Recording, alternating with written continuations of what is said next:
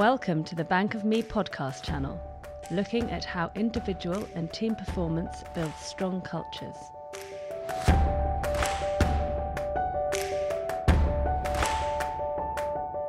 Hosted by James Sparrow and Chris Preston.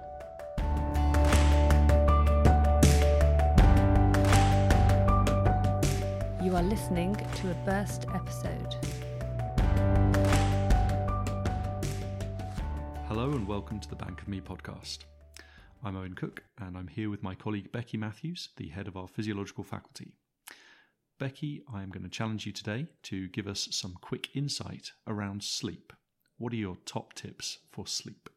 Tip one would be to take regular breaks from technology throughout the day and to switch off any technology 90 minutes before you go to sleep. This is because the light stimulates the brain and you'll find it harder to wind down and switch off. This can then affect your sleeping pattern as well and your quality of sleep. Tip two work on your pre and post sleep routines.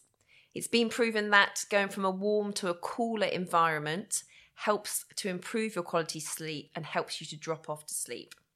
You want to make sure that the area that you're sleeping in is completely dark, so no devices left on. This is because you release your human gro- growth hormone when you're during your deepest sleep, and if you have lights on that are going to distract you, then you won't drop into that very deep sleep. Nose breathing as part of your pre sleep routine is very important. Again, there's been lots of research done recently that people who snore and breathe through their mouth, their quality of sleep is not as good than people who breathe through their nose. This is why top athletes will be seen with the nasal strips. Um, they'll use these for exercise, but also when they go to sleep as well, because breathing through your nose helps your sleep routine post sleep, waking up in the morning, how you come out from your sleep is very, very important. So it's not just your pre sleep, it's your post sleep. Waking up, trying to get as much natural light as possible. Also, not reaching for your phone and turning your phone on straight away is really important. You want to give your body time to wake up. Just like you wouldn't answer an email if you were too tired, it's the same thing. You don't want to answer emails and make decisions until you're fully awake. So, making sure you have time in your morning to wake up gradually. Tip three download your day before you go to bed. Not only do you want to declutter your environment, but you also want to declutter your mind. So, find that if things are floating through your head that you think may keep you awake at night, that you're concerned about, you're worried you may forget by the morning, then just have a notepad by you that you can jot down these things just to declutter your mind. Tip four try to introduce some meditation and relaxation and mindfulness. This is a great way if you struggle to get to sleep. There are many apps now available that you can use to try and help you drift off to sleep if you are somebody who lies there and you're very restless.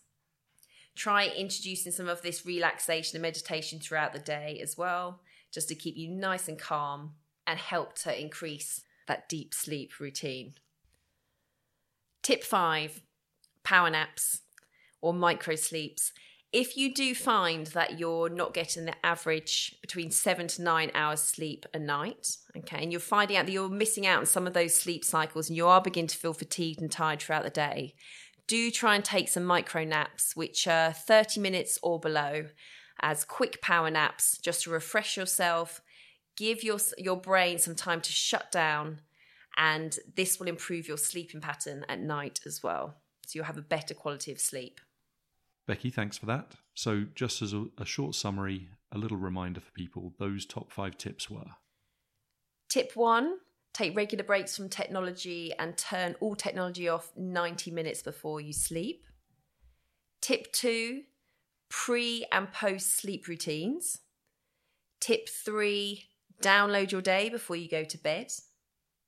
Tip four, introduce some meditation, relaxation, and mindfulness into your sleep routine or throughout your day. And tip five, power naps.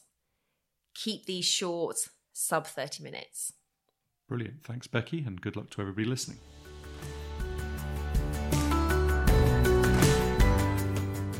Thank you for listening. Continue the journey at www.theculturebuilders.com.